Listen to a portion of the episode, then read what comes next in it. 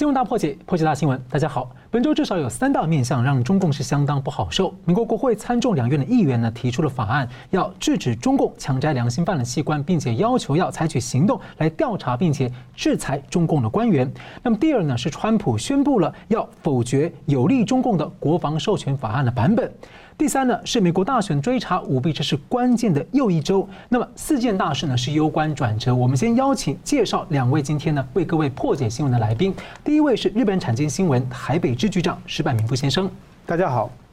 总体经济学家吴家龙先生，大家好。而本周事件大事攸关大选的转折呢？第一，选举人团呢史上是第二次出现了两组的结果变数，至少有三。而第二呢，是国会参议院召开的第一次的选举舞弊听证，有更多的人民能够看见。第三呢，是情报总监原定在十八号要，也就是今天要发布外国干预选举的报告，确定延后到了一月份，似乎是不利川普出牌。不过呢，川普竞选团队表态。无论一月六号会发生什么事，他们都会继续来奋战，导正选举的结果。而白宫顾问纳瓦罗呢，在今天也发布了报告，分析选举违规六大的关键层面，揭露六大摇摆州的这个完美欺诈。而另一个消息呢，是一直被点名可能要坐牢的乔治亚州务卿呢，宣布要验证全州的选票签名。但这消息到底是好是坏，有没有什么猫腻，还有待观察。在投票日已经过去了四十五天呢，川普的时间是。越来越紧。不过我们回顾呢，许多的选民从不解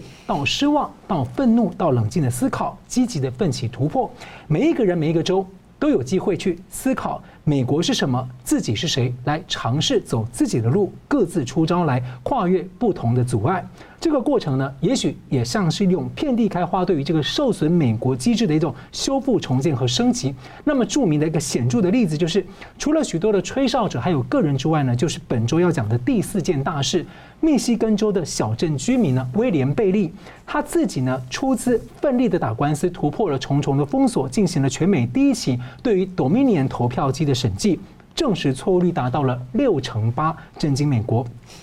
显然，真相和胜选呢，是不是从天上掉下来的？那么也应该不是在地下室等来的。那么同样呢，在美国之外的我们，那么关切未来世界走向，也都可以去思考。我们自己是谁，还有走什么路？例如，我们可以选择传播真相。好，我们接着进入讨论啊。这个川普总统呢，在十六号宣布要延长国家紧急状态一年，因为他说。源于境外的普遍和严重的腐败和侵害人权呢，持续异常特殊的在威胁美国的国家安全、外交政策还有经济。那么上周六呢，陪同川普呢高调参加了西点军校活动的美国国家情报总监，依照规定要在大选后四十五天呢提交外国干预大选报告，确定延期到一月。而媒体布莱巴特引用知情人士消息说，问题在于这本报告呢在中共干预选举的领域有。很丰富的资讯，而每天都有新情报来加入。不过，有些分析师呢对此有不同看法。一些人认为中共干预范围很广，远超过以往美方的认知；一些人士则不认同。所以，请教两位来宾，我们先请教佳龙大哥。川普在二零一八年九月的行政令啊，是针对外国干预大选可以采取一系列的行动。那例如其中一个就是可以扣押这个呃一些资产，例如投票机等等。那如果报告延后到一月份啊，您觉得说会有什么影响？川普的选项会被限会被限缩吗？哎，当然是被限缩了。不过这个是这样子，他的报告哈分成公开版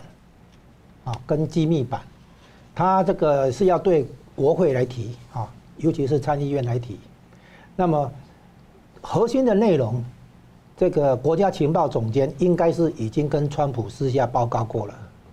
然后呢，他现在要给参议院的那个版本，据说是延后个几天啊，可能二十一号就要给，就是延后个三天吧啊，这样子。然后呢，给民众公开的那个部分才是延到一月。但是这个说法呢，严格讲来，这个日期应该是媒体自己报道，官方好像还没有这样的那个宣称了啊。它所以这个延后的部分呢，是指，哎，如果是针对国会的部分，可能是延个几天而已啊。大概在圣诞节之前，会会给参议院一个版本。那不管怎么样哈，这个所谓延到一月份的话，它是延到比如说过了一月六号那个国国会来对选举人团做认证的之后，换句话说，应该就是帮不上忙啊。如果延到那个时候，不过那个是指公开版本啊，并不是机密版、机要的版本这样子。那这个问题呢，我们可以分成两个情况、两个剧本来考虑。第一个就是啊，这个情报总监呢有叛变；第二个呢就是他不是啊，分成这两个情况来看看，来比对一下。那第一个叫他的理由是说哈，那个底下的情报单位关于中共介入的程度哈有不同的看法，有争执。然后他之所以延后呢，他是不肯签名，因为他觉得对中共介入的程度哈讲的还不够啊，所以他不愿意在这样的一个报告上面签名，要求把资料再补补齐啊，是这样子的理由。所以看起来这个理由是对川普是支持的啊，但是呢，我就要问一个问题，就是说你平常没有去。监管一下，了解一下你底下的情报单位到底是什么看法，哦，什么主张吗？你怎么可能说到了要写要交报告的时候才说，因为有两派意见不同，然后你对这个报告不满意，啊，你不愿意签字，对吧？你应该早就去做先前的那个那个那个很早就先先去做这个了解嘛，你不可能说拖到这个报告的时候才用这个做理由，说要让报告更好一点，啊。这所以呢，就这个例，就这个来来来讲，他说不定就是表面上他其实啊，表面上他站在川普这边，那说不定他其实是站在深层政府那边啊。平常应该就去了解一下底下的情报单位到底已经有哪些，诶所谓的资料或证据要在报告里面表现出来嘛。他应该早就去观察去了解嘛，而不是拖到现在他看到报告以后说啊，这个报告我我不满意啊，叫人叫人家补资料这样子。而且延期也不会有，也不用延到一月一月中嘛。如果你要延期的话，可能两三个工作天、三五个工作天了不起，对，延到一月中，所以我说那个是属于属于公开的部分，啊，那这是第一个，就是说，我怀疑哈，他可能在扮演一个微妙的角色，他应该早一点做啊，这是说他叛变啊，这这个意思啊，对川普叛变啊，找一些冠冕堂皇的理由，好像言之成理的理由，但是实际上就是让这个报告难产。啊，因为深层政府反川普阵营也已经看到这个报告出来的话，可能会让川普师出有名，开始采取强硬的动作，所以他们要阻挡这个这个报告出来啊，就跟最高法院一样，那个深层政府也会想办法阻挡这个最高法院，因为最高法院说不定就是深层政府的人啊，那个大大法首席大法官那个 Roberts 是这样子。第二个情第二个情况呢，就是说他不是，就是说他这个延后呢，其实并不一并。并没有重要的诶，太重要的影响。为什么？因为之前从小布希时代哈，或者更早以前，总统要发布戒严也好，军管也好，还是进入紧急状态也好，并没有这个所谓二零一八年的这个指令啊，叫行政命令啊，没有不用这个行政命令的，用原本的法律里面，他就可以做这些诶，宣布这个紧急状态或者戒严或者军管这些事情啊。这个二零一八年九月十二号，这个是呃针对外国是不是？外国势力是不是干预美国大选？这个是后来的那个法令嘛。但是之之前的话一样可以进行啊，这是第一个。第二个的话呢，他就是说，深层政府那边也不晓得川普手上大概要动哪一张牌，川普的决心如何？因为他们也知道这个很明确，就是这是个作弊，这是个舞弊哈。然后这是一个政变，这是一个叛国的行为。他们非把川普干掉不可，否则的话，如果川普继续的话，他们全部都被被抓起来清算。要坐牢，所以现在反川普的人呢也没有退路，川普也没有退路，所以现在两边对抗的结果相当于是一场内战啊。那在这种情况下，那个延后的结果让深层政府这边摸不清楚到底川普想怎么搞，这带来一个很大的策略上的悬疑性啊，模糊这个这个不是这不是这是悬悬疑，我不晓得他要怎么搞啊，就是深层政府这边会很担心，然后这样的结果会形成一种压力，其中有些人想想不不太对，我再跟着这。跟着这批人这样搞下去的话，到时候我自己可能就啊自身难保，所以呢，深层政府这边可能会分裂，在巨大的压力之下哈，他可能分裂，可能有些人就会把很多很很愿意出来自首啊，愿意出来提供他的证据，像最近很也有很多人就是开始呢，把这个选举过程中的一些弊端开始拿出来讲，哦，愿意作证，所以呢。这个报告延后的结果，可能就是增加这个压力，让深层政府里面可能步调开始不一致，有些人开始觉得不太对了哈，对不对？然后是这样子，所以它的延后几天呢，说不定是就是一种继续来设局诱捕，啊，就是我们我我之前表示过的，就是说他这个不不是，如果他不是叛变的话，那么就是说他跟川普这边的那个阵营一样，我走法律不行，对不对？我就是走走诉讼不行，我走司法部门也不行，那最后。没办法，对不对？哈，那才强硬的行动才会推出来。是。那同样问你请教那个石板先生怎么看？我觉得呢，就是说这是一个变成一个比较长期战的做法了。我就是说，本来是选举嘛，是一天就结束嘛，后来变成一周，然后变成一个月，有可能变成一年甚至三年、四年的一个长期作战。首先呢，我觉得这这场比赛，这这场选举呢，其实让大家最质疑的地方就是说，本来是胜负是没有悬念的，就是说，川普呢是在美国的共和党历史上属于一个。最强的候选人之一，可能只有最近年只有和雷根总统可以可以相比相比较了。不管是他从这个口才上、经历上，而且他是有执政的优这个优势，又有亮丽的成绩单，在这种这么强悍的一个总统，另外一个相对的拜登呢，是美国民主党历史上最弱的候选人。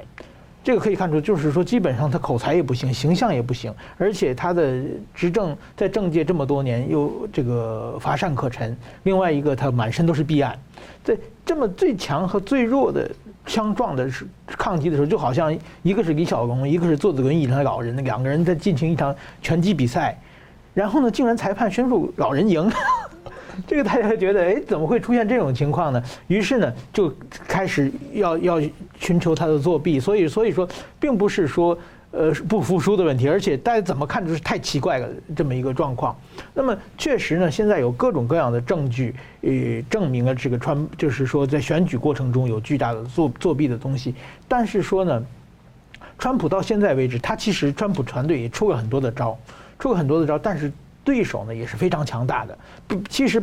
拜登只是对方推出来的一个代表，其实他后边是华盛顿的沼泽，是资本的大鳄，是一个非常强大的一个整个的，就是美国的呃所谓的建制派的一一个呃敌人。在这种敌人，他们不停地化解川普的招数。那么现在呢，我认为呢，在这个川普的团队里边，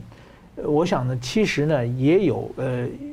各种各样的声音。就是说呢，呃，当然说，当然对对我来说，我是被台湾的网友评为这个十大川粉之一啊。当然吴老师也是啊。但是作为我们来说，只要是这个主帅，他不撤退，我们就继续支持他嘛。但是说呢，支持川普是一回事，另外一是呢，客观的来看呢，这是一个非常艰难的战战斗，而且呢，敌人是越打越多，而且翻盘的机会，其实呢，因为到现在为止呢。我就是还没有拿到是真正能一翻两瞪眼那种决定性的证据嘛，就是说有无数个这个证据怎么看都奇怪，但是说呢，这种真正的呃杀伤力的毕竟是有外国的国家权力介入，他们隐蔽的非常好，没没有拿到证据，没有拿到证据的情况下，我想在川普的团队里面呢，有的人就是说，那我们保存实力，我们现在避其锋芒，我们把它拖入一场长长期战。呃，对，有有一些这种声音，比如说我最近我看像彭斯副总统，他好像就跟川普的步调是有有所不太一样的。那么其实大大家很多人认为，就是一月六号开票的时候是由彭斯副总统来宣布嘛。那么彭斯副总统要是说宣布的话，说不定他就会宣布。但是我认为这也是川普阵营里边，我并不认为彭斯总副总统他们都会叛变嘛，而是在川普的团队里边有各种各样的想法，就是这场仗怎么打。有一些分歧，包括这次的延期，呃，我想也是一个，就是说现在匆匆忙忙的把东西弄出来，结果呢，证据不是很够，又被对方轻松的化解掉了的话，那就没有杀招了嘛。那么我们慢慢慢慢在查，因为现在这个中共对选举的渗透是一个很明显的广，那我们我们就是说拖长期战，就是说。并不见得要一个月之内见胜负，也并不见得一月二十号之前见胜负嘛。那么我们把它拖到长期战，我们在用所有的精力，慢慢慢慢把这些证据呃收收集起来的情况之下呢，我们再通过一年或者是半半年、一年或者甚更更长的时间进行一个反击。我想可能是。这种嗯作战的方式在川普团队之中有一些的呃分歧出现，所以说呢，我我我我认为这个战争呢，这次来说呢，这场抗争已经很明显的变成一个非常长期的抗争了。是，就我们可以看到这个彭斯副总统他的角色，除了这个川普授权他去发表对中政策很强烈影响之外，其他的时候他大部分都是静静的在旁边配合这个总统的角色。那就在几次关键时刻被质疑的时候，他就再跳出来说。我支持总统一起把选票寄到每一张的合法选票，筛除每一张的非法选票。我们继续看到，其实最近这个民间跟政界都陆续有越来越多的声音，更强的声音，要呼吁川普总统说，要动用有限的戒严来清查舞弊。因为他们觉得好像说很多事情就在那里，但是当都被卡住的时候，他们很担心时间来不及。但就像石板先提到说，可能有不同的大家不同的考量等等的。不过最近有很多的情报出来哦，像福斯主播呢，呃，这个 Mario 那个 Mario 他前一阵子呢，呃，对不起，昨天他就说情报界有人告诉他说，其实呢或。川普确实胜选了。那么另外一个呢，这个呃，维基解密在本周也发布了一大批的文件呢，后续会怎么发酵，也包括了一些呃希拉蕊之前的邮件，所以我们也等着看。此外呢，美国电商巨头的创始人呢，一个富豪叫伯恩，他自己呢一直在调查这个大选欺诈问题，还有 Dominion 的问题。他就告诉大巨人说，他认为这是一场来自中共方面的一个慢性的政变。那么他本周呢也爆料说，他曾经代表。FBI 为希拉蕊来接受汇款一千八百万美元来牵线，那有人说这是好像是奥巴马的设局，请教张荣大哥怎么看这个奥巴马、希拉蕊啊，还有 FBI 突然就这样被拉进大选这个层面讨论？呃，这个伯恩他出来作证啊，是说当年的事情啊，就是一六年那个时候希拉蕊的民调领先，民主党合理推测是希拉蕊会当总统，然后一当就当八年这样子，然后呢这个。根据他的那个说法，哈，奥巴马透可能是透过联联邦调查局的人来跟他接头，哦，就跟他说，请他当那个等于是当当一个中间人，一个户头，就是要贿赂这个希拉里，然后钱经由他这样子，所以他是变成一个中间人、经手人这样子。然后呢，成了之后呢，三天后联邦调查局的人又来跟他讲，啊，因为看好希拉里会当选，所以呢，这个请他把这件事忘了啊。就是说，其实就是要奥巴马这边要抓住希拉里的小辫子，等到希拉里真的选上了之后，要听话，哦，就是这个这个意思，用意是这样子，就是说，哦，你有你有贿赂，你有拿钱，哦，然后扣住你的小巴子以后，哎，小辫子以后，希望你那个以后能够听话，这个是权力运用上的一种手段啊。我支持你出来选总统没有错，可是我也要有能够有手段控制你。他当时是这个这样的一个操作了哈。不过这里面哈，他弦外之音是因为后来人家跟他讲。就是一一八年的时候啊，他们来跟他讲这个的时候，等于在暗示说，因为他们要做下一场，就是二零二零年这一次，所以他当时二零一八年的时候，他已经知道二零二零年他们准备好好搞一阵子，所以他这个在预告了，就是说这一次舞弊的背后可能有人在组织串联，对不对哈？那这个人是奥巴马。是好的，我们休息一下呢，继续回来关于就是这个。社群媒体这个新霸主呢，他们形成的这种新霸权呢，本周面临着多项的反扑，有许多的诉讼呢朝向他们而去。休息一下，马上回来。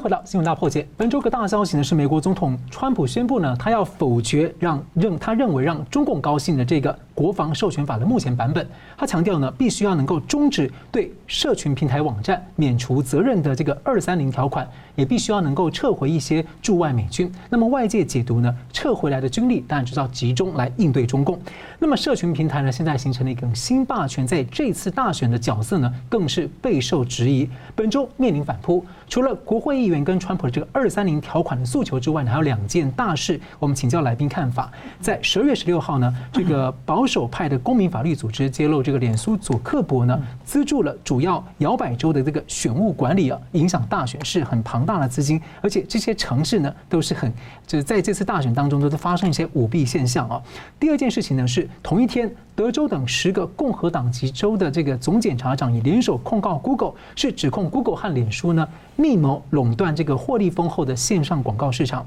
而前面几周呢，Google 跟脸书也才面临了联邦层级的反垄断诉讼，而甚至可能在这两天还可能面临新一波，可能高达三十个州联合控告 Google 关于搜寻引擎服务的问题。所以，先请教石板先生您的看法。我觉得这次美国大选呢，其实已经早早远远超过了。是川普和拜登之争，而是呢完全把它不是它的深度广度都是前所未有的。它就是说代表了一个是全球化的势力，全球化的受益者和反全球化，就是川普代表的和拜登代表的。另外一个呢是精英主义，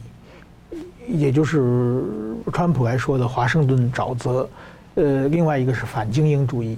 然后还有一个中国渗透和反中国渗透。我觉得是在这三个层面进行了全面的搏击。然后呢，就是说，呃，现在呢，就是说这个反潘。这个反川普的力量，也就是全球化的势力、精英主义以及中国渗透的这个力量呢，它有庞大的这个资本，而且呢，他们垄断了媒体，垄断了媒平社交平台，他们掌控了这个话语权。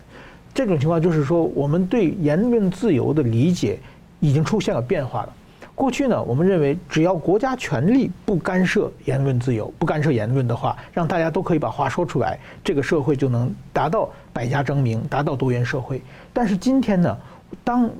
资本的力量它垄断了市场的时候，它其实并不是国家权力，它可以用资本的力量让你说话和不让你说话。然后双方的意见不同的时候，我让一方的声音变成无限大，一方的声音我可以把它抹掉。在这种情况之下呢，是国家权力过去干涉不了的事情，所以说呢，这种新的状况是，呃，这次选举就像一面照妖镜一样，突然之间把这些东西全部看出来了。那么其实呢，现在谷歌、脸书这些这个跨国际的大企业，他们做的事情呢，其实和微信、抖音是一样的。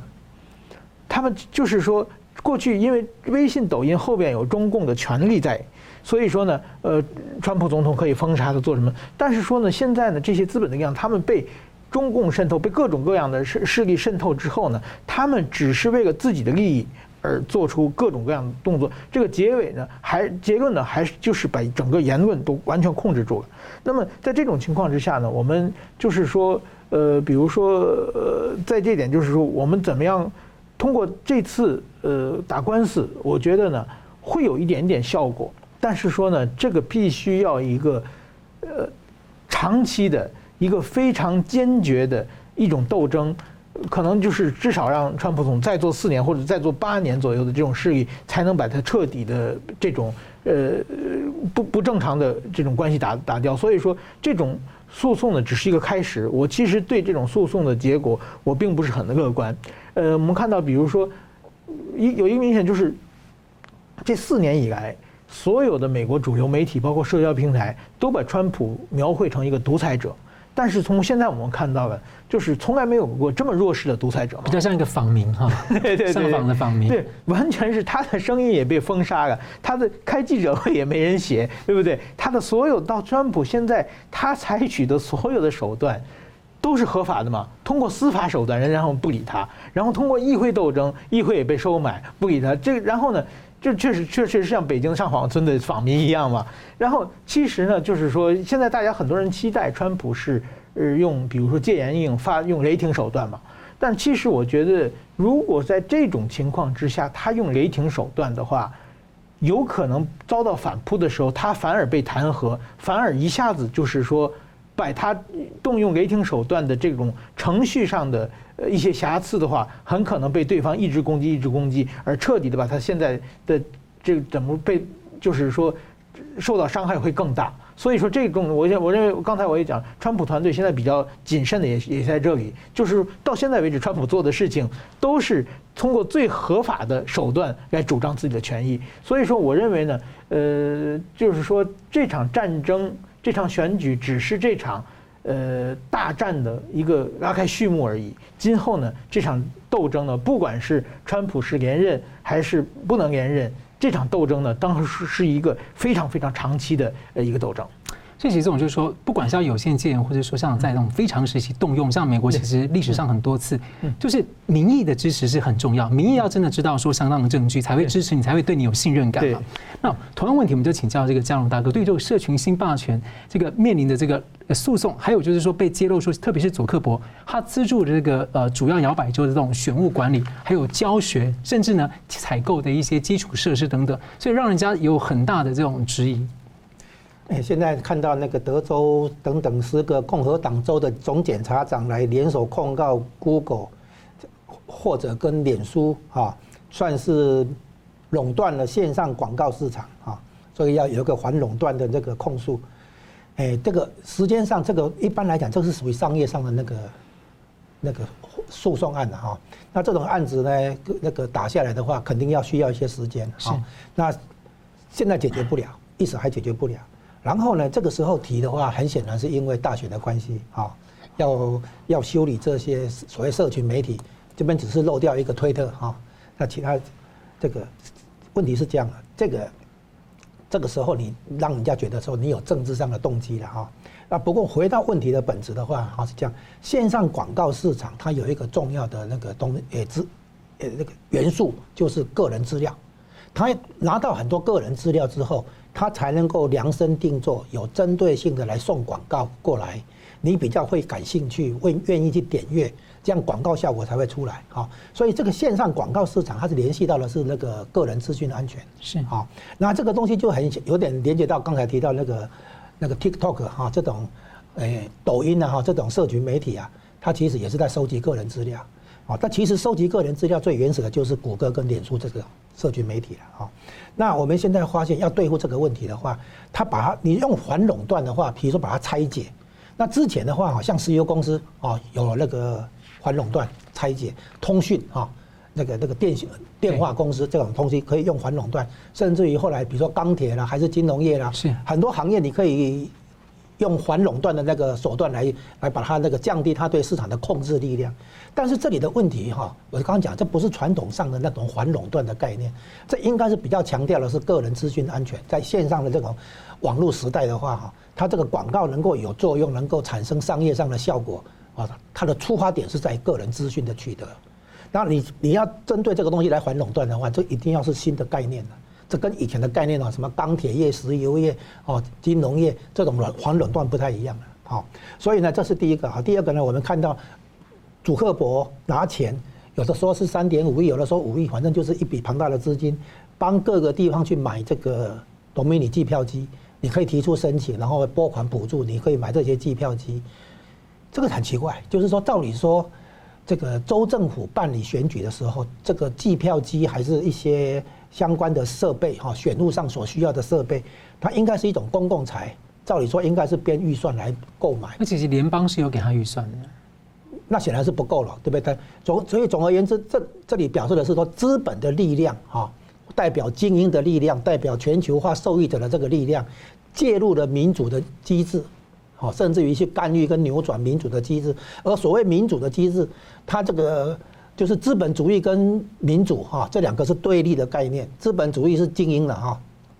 然后呢，这个民主的话是让草根大众能够讲话。所以通常资本主义哈，它发展到一个程度以后，有钱的越来越有钱，有优势的强者越强啊，弱者越弱。这个时候造成社会撕裂以后，民主政治就是让普罗大众比较受害的这一群能够修正这个偏差。哦，市场经济哦，你让它放放任它发展的结果，最后会变成这样，社会会会拉开啊，差距会拉大。这个时候，民主政治就是说，底下的这一层起来想办法修正一下。最早的修正就是三零年一九三零年代的时候，那个社会福利制度提出来，啊，帮助这个事业大大众啊，帮助这个社会底层啊，去修正这个偏差。那现在的话，结果资本的力量进入媒体，这一次我们看到，然后进入那个立法机构，进入这个法院。甚至于进入情报系统，资本的力量到处收买，哈，做利益输送，结果呢，民主的机制受伤，这样子的话，就会将来会变成一个现象，就是精英在上面，哎，透过资本来掌控，对不对？哈，掌控很多部门，然后呢，他需要一个类似社会主义国家现在的那种社会监控机制，来监控社会底层，不不让他们有工人造反、阶级革命这一套。啊，所以我们现在讲社会主义机制哦，比如说中国大陆或者是越南嘛，不一定哈。就是说社会主义国家的话，我们说他搞集权专制哈，他压制他的那个老百姓哦，新闻自由、言论自由啊都没有。其实在美国这里，工业发达国家来讲的话，他的底下的那个大众，这个上面的精英怕他们起来造反，他也会需要借重一个左派的政府、左派的政党、左派的媒体、左派的论述啊，就是。比较接近社会主义这种论述来看管或者压那个压制一下社会底层的造反，对他们的造反。可是呢，民主制度就是说希望精英能够为民普罗大众服务嘛。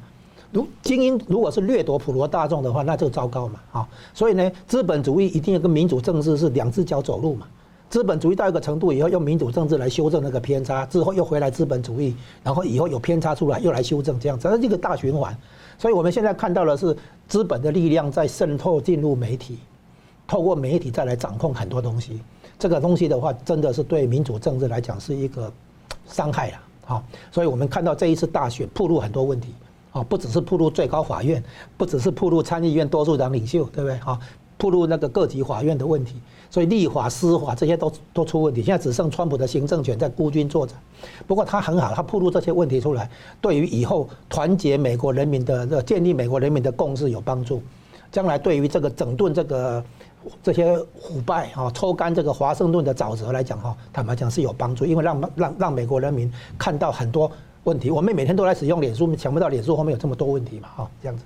是好的，休息一下呢，稍后回来继续讨论。在两组的这个选举人投票两组结果，在一月六号有可能有哪些变数？那么呢，另外一方面，我们也谈一谈最近呢，习近平似乎是被频频的各自自己人呢一直帮他挖坑。休息一下，回来讨论。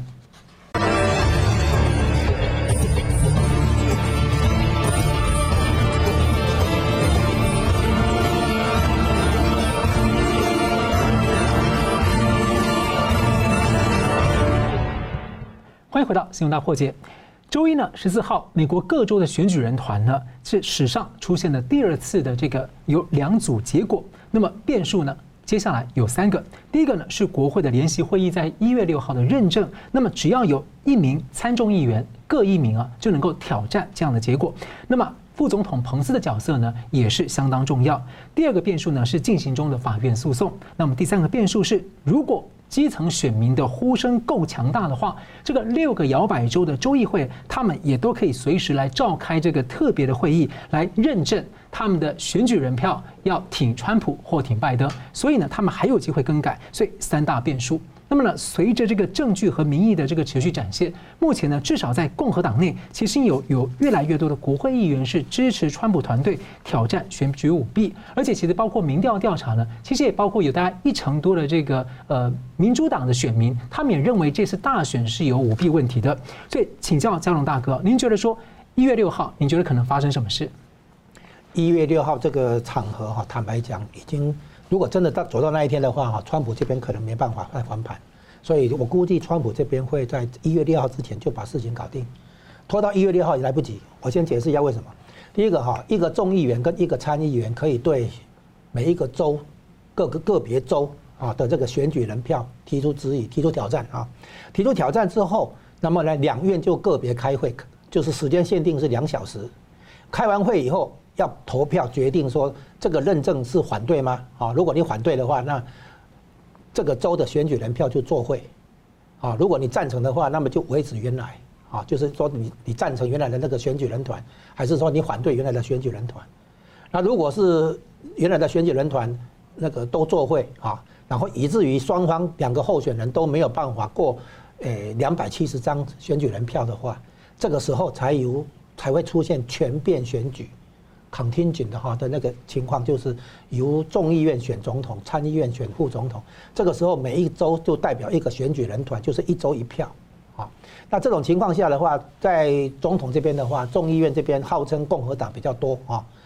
也超过超过二十五，就是有二十六以上啊，甚至于更更多一点。然后呢，这样子的话呢，就共和党川普会会赢，是这样子。但是问题是出在什么？出在有人质疑这个可能是可以成立。然后呢，参议院跟众议院开两小时的讨论辩论也可以成立。最后大家要决定说这个选举人团结果你要推翻还是不推翻的时候，这个时候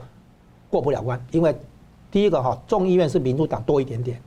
好，你除非能够让民主党员倒戈，不然的话，众议院应该是对民主党这边比较有利。参议院那边的话呢，共和党几乎肯定会有人倒戈，所以呢，共参议院那边，尤其是那个参议院多数党领袖麦。麦康纳自己就会倒戈啊，所以呢，这个参议院跟众议院的话，可能都不会对川普有利。那没有守住的话，就更危险。然后呢，结果就会承认这个认证，也就是说，如果你到了一月六号的话，哈，因为参议院跟众议院会有挑战，但是呢，要投票决定说我们是不是接受这个挑战，把这个选举人团的结果推翻掉。推翻掉以后，那个票那个州的选举人票就作废。不作废的话，继续继续算票，对不对？到最后，如果两个人都没有过两百七，那就是没有当选人嘛，哈。这个时候才进行所谓全变选举，才会轮到说各一个州一票，然后共和党是不是真的哈？诶，因为控制了二十六个或更多的州，所以呢，川普会会胜出这样子。问题是，在开完会以后的那个投票，可能就不会推翻那个选举人团，因为民主党在众议院是多数的，然后共和党虽然在众参议院有多数，但是就他现在五十席了哈。如果民主党也五十席的话，平手的话，那么副总统彭斯可以投下关键一票，所以理论上参议院共和党会赢。但是因为现在那个共和党的那个领袖麦康纳现在倒戈，对不对？叛变，对川普叛变，所以呢，共和参议院应该是丢掉，然后众议院也会丢掉。这样子的话，选举人团的那个质疑而且挑战就没有办法往川普对川普有利的方向去转移了。哦，所以川普，我我我认为，我猜测了哈，他不会等到一月六号。他如果要军管、要戒严、要宣布进入紧急状态的话，会在一月六号之前，而不是之后。好了，另外一个消息呢是大陆方面，这个中共的智囊狄东升呢，这个他是中国人民大学的国际关系学院的副院长。他最近几段的谈话影片呢，在网络上疯传了。他炫耀中共呢，透过这个美国的华尔街和高层友人，可以这个搞定了拜登，还有相关的买卖，而且呢，左右美国的权力核心圈。但是他们说呢，中共方面是搞不定川普，而他还说，美国的 Deep State 深层政府呢，和川普的政策是背道而驰。过去两三年来，所以有趣的是呢。海外杂志《北京之春》呢，在十二月看了一篇文章，爆料说，狄东升他的自己的老师张明啊，说狄东升是一个不爱学习、不爱读书、热衷投机取巧的市侩滑头。那么，另外有一篇文章是感慨中共红潮啊，现在是都一样货色，从郑永年、胡锡进、妥正，狄东升对习近平来说可以是说是处处挖坑。所以，请教石板先生啊，您怎么看？说美国大选舞弊的争议看起来接下来。川普的打击面有可能会直指中共，在这样的情况之下，中共在更多那种逆风逆水的这种外部环境上，但他可能也许有不同的寄望。习近平的处境如何？而且习近平身边围绕这群人呢，一直曝光中共自己的一些内幕啊，是得意忘形啊，还是故意给这个习近平挖坑？我这怎么说？像我我在北京十年啊，我我接触很多学者啊，这个狄东升我有没有见过？我自己也不记得不太清楚了。但是说。类似这种习这种感觉的学者，我认识很多很多。首先呢，我对他们这些人的了解，我第一呢，我我看了几遍他这个东西，就是说，第一呢，他不可能是太核心的人物，就是他他其实跟习近平的核心圈还差得很远，好几个圈以外。第二呢，他讲这些话呢，也应该是没有得到授权，就是不是让他出来放话的。第三呢，他讲这个话呢，也没有新的内容。这些话我可能几年前我们的在北京的媒体都写出都写过，但是他讲这个话呢的重点呢，就是说是什么呢？就是说他把我们平常多少次写的东西，在体制内用体制内声音说出来，给我们证实了一下，就说明我们过去写的都对，这这是一个很大的效果。第二个呢，就是很明显呢，他是属于呢，就是对习近平来说属于猪队友。就是说呢，这种这种知识，过去毛泽东讲知识分子是毛，毛要附在皮上才有用，它附在好的皮上就是好好毛，它附在坏的皮上就是坏毛。就所以说呢，像这种知识分子，他只是想依靠权力，他说的这些话呢，其实呢是想揣摩上意。我我认为呢，说这个话呢，可能领导会夸我，领导会看我，结果呢帮了一个倒忙。基本上是这这种状况，我觉得有点像当年的那个江南案一样，就是说那些人看到江南写《蒋经国传》，然后我们就把江南干掉的话，我们可能老板会赏识我们，结果就是不实际是帮个倒忙捅个大篓子嘛。像这种这种人，我觉得是在任何一个独裁政权、独裁者周围都会出现很多很多的东西。但是说，我认为这个话的重点在哪里呢？就是说啊。在中国，他讲的这些话，他就是说，像华盛顿，我们都已经渗透，里面都有我们的人，我们就是这些事情呢。很明显，你作为一个外交，不管做什么，跟人打交道，你这是一种作弊行为啊。就是其实你是很可耻的，你去渗透别人，你去在里面埋伏上自己人，你去收买别人，这些事情就等于你打麻将你自己偷牌换牌一样嘛。这是一个非常非常作弊的，是为人所不齿的。行为，但是他呢是不以为耻，反以为荣嘛？你等于是告诉他说，我长期系统性的透过你的高层去违反你的国家的外国代理人法案，就是跟跟你说，我每次打麻将都作弊啊，我每次作弊都赢很多。这这种话就是说，你你堂堂说出来，而且呢，听的人呢也很高兴，这就这就很奇怪，就是所有人就证明今天在中国是道德沦丧到一个什么状状状态而已嘛，就是说。从文革之后，整个大家人和人的互相的不信任，就是被各种各样的这个为了目的，以不不不择手段，这种作弊、这种偷梁换柱的事情，大家都认为习而习以为常，而且认为我如果能做，我能够把人骗骗走，我我可能还是成功的，就好像一个诈骗集团里面最大的骗子跟那帮交跟节小骗子一样，这种事情不但是讲的人没有。觉得可耻，听的人挺高兴，而且媒体还把它放出来，就是说明中国今天的中国道德沦丧已经到一个什么样的状态。所以在这种情况之下，那所以我们跟中国要打交道的时候一定要小心，就是他们这些人是绝对道德没有底线的人。所以在这种情况之下，我认为这个狄东升的事情，狄东升就就是一个跳梁小丑，但是他跳梁小丑的话，会把这些问题都暴露出来，这个意义还是很大的。那习近平处境如何？就是如果像川普。那种现在接下来呢？就大选舞弊的问题，你都直指中共的问题。对这个问题，就是说，呃，今后呢，美国刚才也讲了，这次大选作弊，不管是怎么作弊、抓作弊的事情，变成一个长期的作战。在长期作战之中呢，会有不停的习近平中国的干涉选举的中国这种像狄东升所说的这种各种各样证据会跳出来。比如说，前不久有一百九十五万个。这个共产党员的名单，那只好像只是上，只是从上海流出来的嘛。对，中国有三十一个省市直辖三三十三个嘛，这么多地方里面拿这个东西一个一个流出来，就非常非常多嘛。所以说，在这种情况之下呢，在中共的权力已经非常，就是说，马上中国就要进入二零二二年的政权交替期，在政权交交替期这种。怎么说呢？四面楚歌或者风雨飘摇的时候，这种各种各样的声东西会不停的出来。通过川普这四年，他彻底揭开了中国的面纱，然后把中国的丑陋的面目曝曝光给全世界了。那么在今后的这这个长期的美国的选举斗争之中，习关于习近平的各种各样的丑陋的事情，他的地下的勾在水面下做的勾当都会曝光出来。这个会呃一拳一拳的对陈给习近平政权和他周围一些打沉重的打击。好的，节目最后呢，我们请这个两位来宾跟用一分钟来总结今天讨论。我们先请这个石板先生。呃，最近我们比较注意的，就是说，在美国这种权力过度的，或者是空窗期或者混乱期之间，习近平政权又开始展开了他的战狼外交。他不管是对澳大利亚、对印度、对日本、对加拿大、对很多国家，而且最严重是对香港。